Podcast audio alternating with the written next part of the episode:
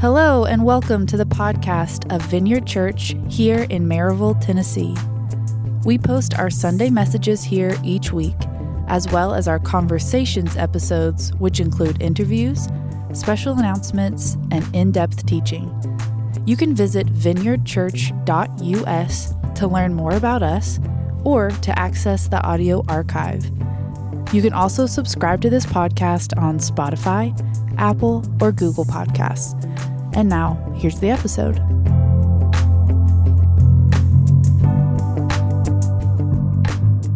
Good evening, everyone. Merry Christmas. Whoo, that was good. That was good. Well done. I feel that was a, that, that's fantastic. Well, I, my Christmas feels that much merrier because of you. So thank you. Uh, it's really good to be with you guys this evening. Um, I love this time of year. I love this night. This is my favorite night. So Thank you so much for being a part of our church family, for uh, being a part of this evening uh, with us. We're going to get to the sermon in just a minute, but I've got some updates to give you for must have gifts. Quick uh, reminder every year at this time in the month of December, uh, we try to give uh, collectively what we call must have gifts. Now, um, must have gifts we know is, when it really boils down to it, the real must haves are not things like uh, the latest tre- tech or the coolest new fashions. Actual must have gifts are things like food and clothing and shelter and access to the gospel and stuff like that. And so we as a church family each year uh, work together to give some real must have gifts. Uh, we set three uh, this year with a, a goal collectively uh, to reach all three of those would be $40,000. And we are uh, working toward these goals all throughout uh, to the end of this year. So I encourage you to give, but I want to give you guys an update on where we're at so far. The first need I want to highlight is the box. The box is our local need meeting system. This is how we respond to urgent needs in the life of our church and our community. And then we're particularly partnering this year uh, with local schools to respond to urgent needs, kids who just don't have the basic essentials. Uh, we set a lofty goal of $10,000 uh, for that, and so far you have given $12,789. That's awesome. Fantastic. Thank you so, so much. Uh, also, uh, we are working on uh, a, a, relatively new partnership in the Dominican Republic. We've worked for many years in Haiti, and increasingly, it's been more and more difficult for us to send teams into Haiti because there's so much discord.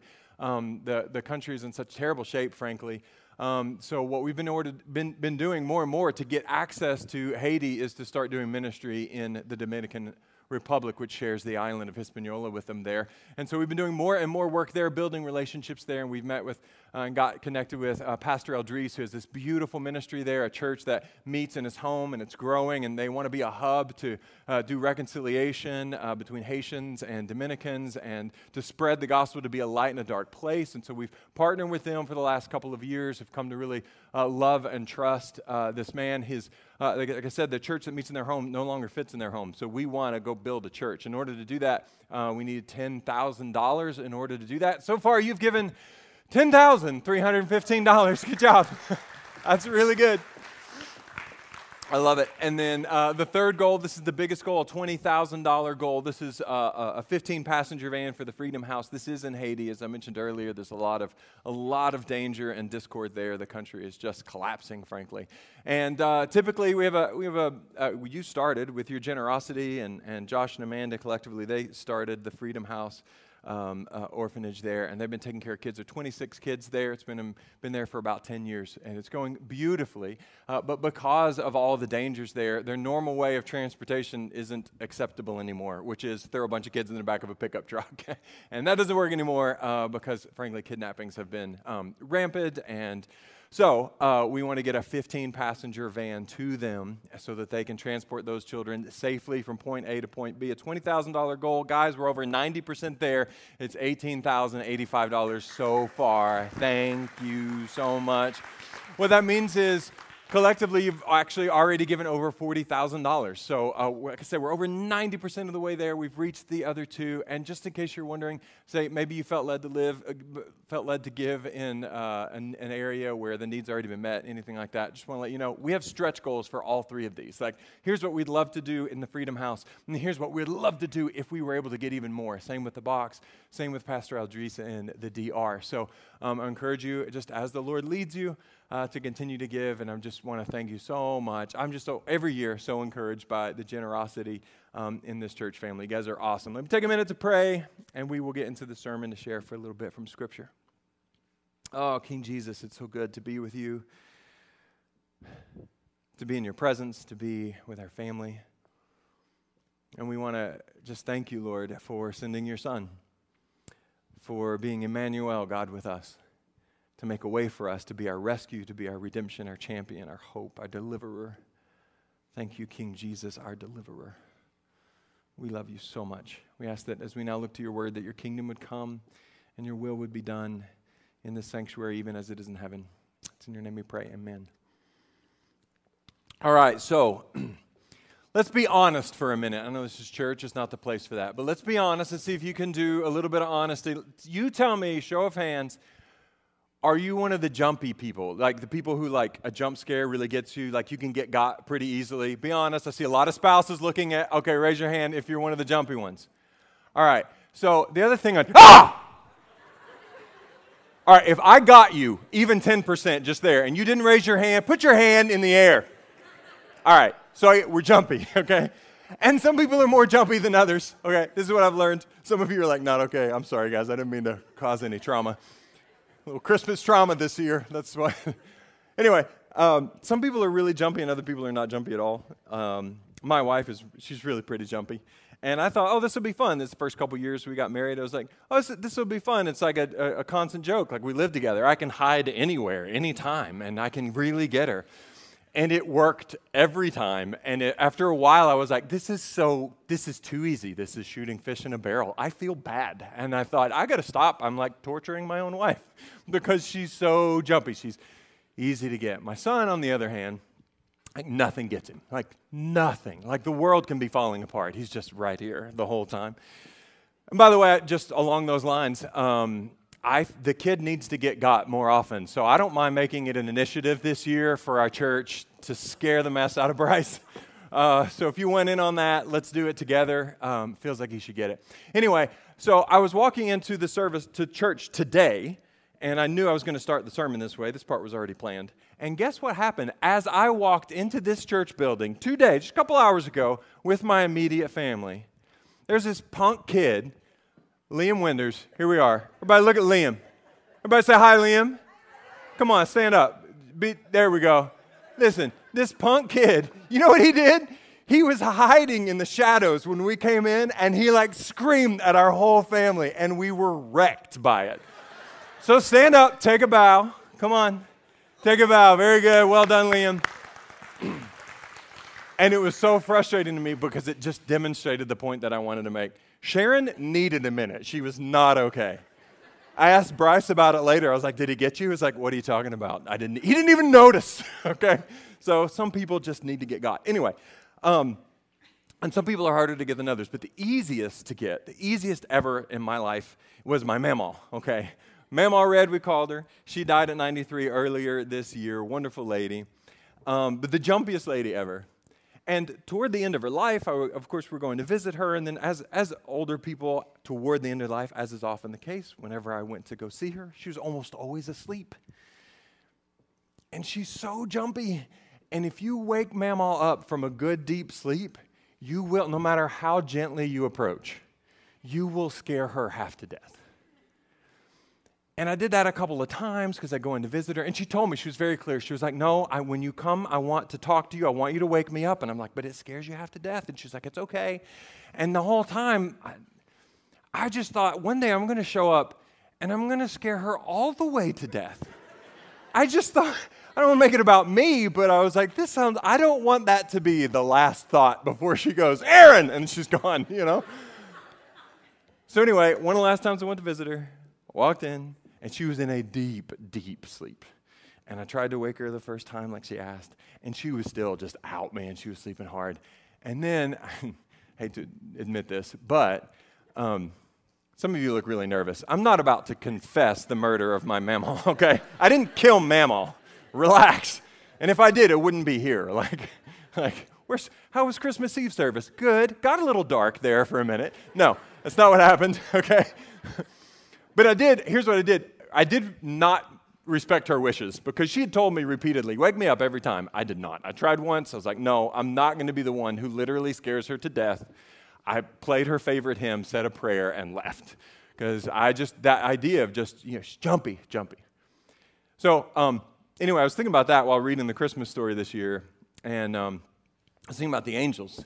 And there are several times in the Christmas story where the angels appear, um, and that people are absolutely terrified every time. I was thinking about that because if you're a great and glorious angel, there is no such thing as a gentle approach, right? You can't, especially, you know, if you're this supernatural being that no one's ever seen before, um, you can only ever burst onto the scene. There's no other way to do it if you're a great and glorious angel. And you're going to scare the mess out of some people. And that's what happened. The, the angels appeared in the story to Zechariah, to Mary, to Joseph, to the shepherds. It's four times. In every case, the Bible says they were greatly troubled or they were highly disturbed or very afraid, or the King James Version is my favorite. It says they were sore afraid.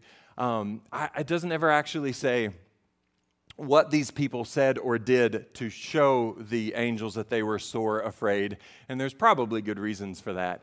But man, I wish they did. You never just read the Bible and you're like, if one more sentence of detail would have been awesome. I want to know what they did when that, because I can picture it. And the angel appeared unto, Mo, unto Mary, and Mary lost her ever loving mind for screaming uncontrollably for several minutes. Like, that's what I want the Bible to say.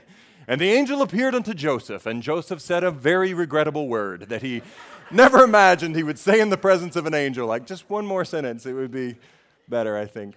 But anyway, they panicked every time because if you again, if you're a great and glorious angel, you, you can't come gently, you can't come quietly. You only ever burst onto the scene. And every time then the angel says, Fear not, or do not be afraid. Hey, it's okay. And I wasn't there, but I'm betting it never worked. Like, do you think that any person actually said, Oh, whew, that's great, I'm, I'm calm now? The, uh, massive angelic warrior flooding everything with glorious light told me not to be afraid, so I'm just going to toggle my fear switch from sheer debilitating panic to a, a, deep transcendent calm. Done. I don't, I don't think it went that way at all. I think they were probably still struggling to hear the angels' voices over the pounding of their own hearts. That's what I think it was like. I think they had a hard time getting their composure and had to tell the angel, it's okay, go ahead. I'm just not going to look at you, but just go ahead. They're breathing into a bag or whatever.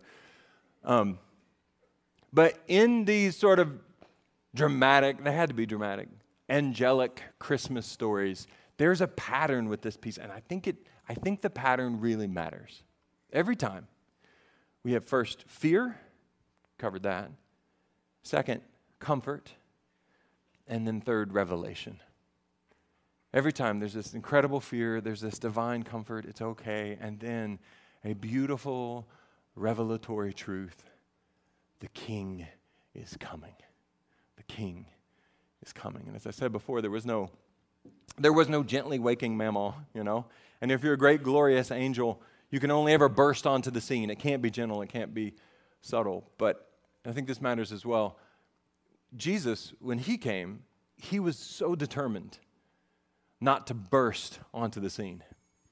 In fact, he went to incredible lengths to ensure that he did the opposite of that. Think about it. Jesus came in the most gentle, unassuming, unintimidating way. He came as an infant. Guys, babies, babies are the opposite of scary. All right? Unless, unless you have to take them home and keep them alive, that's terrifying. But just like out in the wild, if you see a baby, like no one's running for cover. You know what I mean? It's like, oh, every time. So he comes as a baby. And not just that, a really poor baby from an unknown family and some armpit of a town in the middle of nowhere. And what's interesting is we had these extreme, intense, angelic account encounters, and in all four of those, those people ended up actually getting to see the baby themselves firsthand. And I can only um, guess, and you could join me in that, but we could sort of guess the types of things that they were expecting to see when the king arrived. I mean, if you're one of the shepherds, you're going, we're going to go get to see the King of glory. And the announcement of the King of glory, there was a host of heavenly angels. They ripped the sky open from horizon to horizon and declared the greatness of the King, scaring us half to death. It was this incredible thing. So, what kind of triumphant procession must be on its way? If the announcement, if the Evite is like that, then what happens when you actually see the King and he bursts onto the scene? So surely that's what they were expecting, but instead, what they found was this squirming, crying infant in a feeding trough, just weak and, and vulnerable and reliant. The King of Glory, reliant, wearing a, a makeshift onesie and getting his diaper checked a lot because no one was sure if that smell was from him or from one of the angels or one of the animals, not angels, they could have been there one of the animals in a stable. That's, let's not run past that. He was in a stable. And I don't know what they were picturing, but that's, I feel confident that smells and poop did not feature prominently as they pictured meeting the King of Glory. And yet, there they find him. Can you imagine? I mean, here's the resplendent King of the universe. Would you like to hold him? hold him? I'm, I'm, I'm always a little nervous uh, holding a baby. Every time I'm convinced I'm going to drop the baby. 100 times out of 100, I'm terrified. I've never in my life dropped a baby, not once. I've raised two children. I'm proud to say I never dropped them a single time, but every time somebody hands me a baby, I'm panicking. think I'm going to drop it. I'm going to drop it. I had somebody ask me um, after a child dedication recently. They said, Pastor, how come you don't hold the baby like some pastors do? Is it because you're afraid you're going to spit up on, on your shirt right before you preach? And I said, No, it's not that. It's because I'm certain I would drop the baby in front of lots of people, and that feels like a career ender. You know, it's like, you know, the baby, the thing that everyone loves. I dropped one. Like, it's like, okay, not a lot of trust there. That, can you imagine though in this, like, here is the one and only hope for all mankind. Be sure to support his head when you, and don't. So think about then the contrast between these angelic announcements and then the incredibly humble introduction. Because, and hear me on this, that contrast was absolutely intentional. And the message is vivid, it is crystal clear. And the message is this this king, this king is unlike any king you have ever heard of. Yeah, the angels declare his majesty. Of course, they've seen behind the veil. I mean, they know the whole story, right? But it was decided that in this world, none of that would be on display he will be born into squalor and, and poverty and scandal and anonymity. He'll be overlooked and disdained and thought of as a nobody. And it's not unintentional. The message is clear. This king does not rule with fear or with force. say it again. This king does not rule with fear or with force. Now, look, I'll be really honest. Um, I know enough church history, and probably you do too, to know that there have been times over the course of history and ugly, forgettable moments when the church or people in the name of Jesus would try to rule or to manipulate and to do so with fear and with force, and they've done so regrettably in the name of Jesus. But I want to be very, very clear about that. That's because those people lost the plot entirely, and they got completely out of touch with our humble King and out of touch with his fundamental nature. And I want to be clear God never has blessed that. A better picture of the heart of Christ on this is Matthew chapter 20, verses 25 to 28. Jesus talking with his disciples, he called them together and said, You know that the rulers of this world lord it over their people, and officials flaunt their authority over those under them. But among you, it will be different. Whoever wants to be a leader among you must be your servant, and whoever wants to be the first among you must become your slave. For even the Son of Man came not to be served, but to serve others, and to give his life as a ransom for many.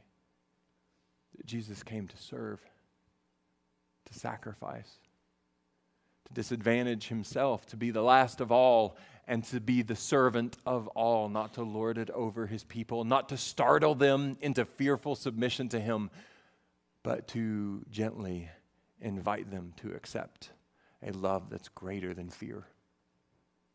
1 John chapter 4, 9 and 10, God showed how much he loved us by sending his one and only Son into the world so that we might have eternal life through him.